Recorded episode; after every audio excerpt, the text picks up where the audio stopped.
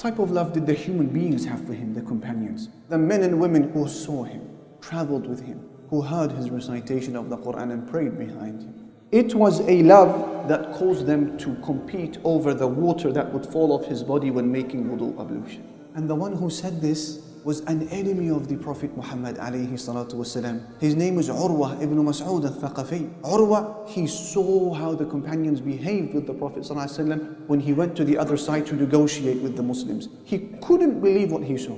Urwa, after seeing how they behaved, he went back to the pagans. He said to them, they're not gonna hand him over. And let me tell you what I saw. He said, Oh my people, I have visited kings before. I have visited myself, the emperor of Rome, the emperor of Persia, and the Abyssinian king. However, by Allah, in my life, I have never seen a community who honor their king more than the honoring of the companions to Prophet Muhammad sallallahu wasallam. And then he elaborates upon what he saw even the spittle that would come out of his mouth, it would find its way to the hand of a companion who would use it to wipe over his body and wipe over his face. How blessed they were, how lucky they were. Allah has placed barakah in that. And whenever He instructed them to do something, they rushed to fulfill the instruction. And whenever He would do His ablution, it was as if they were on the verge of killing one another fighting over the remains of the water. And when he spoke, it was silence. They wanted to hear what he had to say, and not one of them would look him straight in the eye because of the awe and the love and the respect that they had for him. Imagine Abu Bakr and Umar and Sa'd ibn Mu'adh and maybe Khalid later on with their heads down, unable to look at the face of the Messenger sallallahu alaihi wasallam because of the sheer respect and love. Amr ibn al-As, before he would pass away, he would say, there is nobody on planet earth who I love more than the Prophet Muhammad sallallahu alaihi wasallam. Yet till this day, if you were to ask me to describe him how he looked, I will not be able to give you a description because I couldn't fill my eyes from his beautiful face. Alayhi wassalam.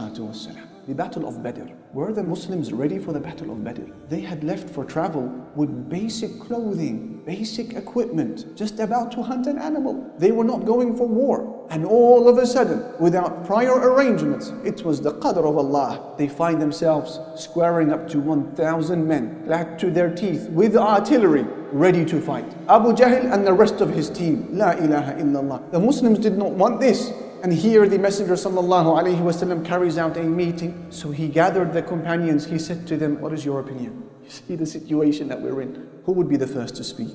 Abu Bakr radiallahu ta'ala anhu. And he would give a beautiful khutbah. We are with you till our last breath. And then Umar Amirul Mu'mineen would stand up and he would speak and gave a beautiful sermon, no less beautiful than Abu Bakr, saying, We're with you unconditionally. And then Al Miqdad ibn Amr would get up and speak. And he said beautiful words that the companions would envy him for. Allah inspired him to say these words because our beloved sallallahu alayhi wasallam needed to hear those words. He said, O Messenger of Allah, Proceed to what Allah Almighty has commanded you to do. We are with you. And we will not say to you like the children of Israel said to their prophet Musa, Go, you and your Lord, fight. We are staying right here. That's what they said to him. He said, We will say to you, Go, you and your Lord, and fight. We are right behind you fighting. The Messenger وسلم, was happy to hear this, but once again he said, Give me your opinion, O people. What was he waiting for? The opinion of the Ansar. And he had made an agreement with them that if I need help from you, it's within your territory. They're outside of Medina now. So he wants to know if they have his back. This is life and death they may not go home after this day. And many of them didn't go home. Sa'ad ibn Mu'adh recognized what the Messenger وسلم, was hinting at. O Messenger of Allah, وسلم, I think you are indicating an opinion from us, the Ansar.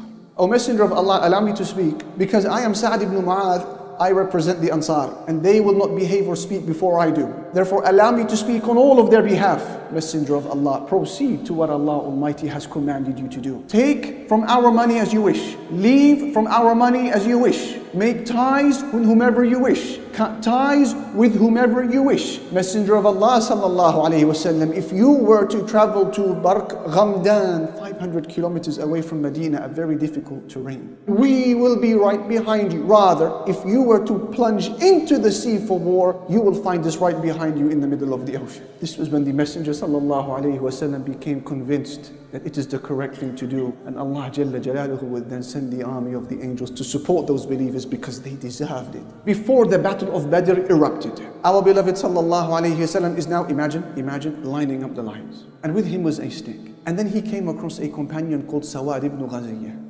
Sawad ibn Ghaziyah had a bit of a belly going on. And so he prodded him because he was stepping a little bit out of line. Istawi ya Sawad. Stand in line, O Sawad. Sawad said, Messenger of Allah, you've hurt me. And Allah Almighty has sent you with truth and justice, so allow me to prod you back. Surely this is not the appropriate time to seek revenge. Leave it until after war, right? The Messenger wasallam, the Imam of Justice, stood in front of Sawad and he said, Yes, of course. And he raised his garment. He said, Prod me back. And then Sawad pounced onto the body of the Prophet wasallam and hugged him very tightly and kissed him in the middle of his torso. He said, Sawad, what made you do that? He said, Messenger of Allah wasallam, you see the situation that we're in. It's likely that we're not going to ever return home to our families. And so I wanted the last thing that I experienced from this life, contact with your blessed body. Subhanallah. These were the men and women who loved the Messenger. Sallallahu wasallam. After the Battle of Uhud, a woman from the tribe of Dinar, Ibn Hisham narrates, was given the news that her husband had been killed. And she said, What happened to the Prophet of Allah? Sallallahu wasallam. They said to her, We are very sorry to tell you that your brother has also been slain. She said, What happened to the Messenger of Allah? Sallallahu wasallam. They said to her, Forgive us for giving you this heavy news on this day. Your father has been slain.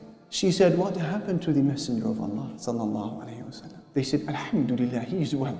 She said, No, point him out. Point him out to me so that I can see him with my own eyes. They said, Look over there. and you see him? She looked, and then when she saw him, they heard her mutter. Every calamity in life is small so long as you are okay.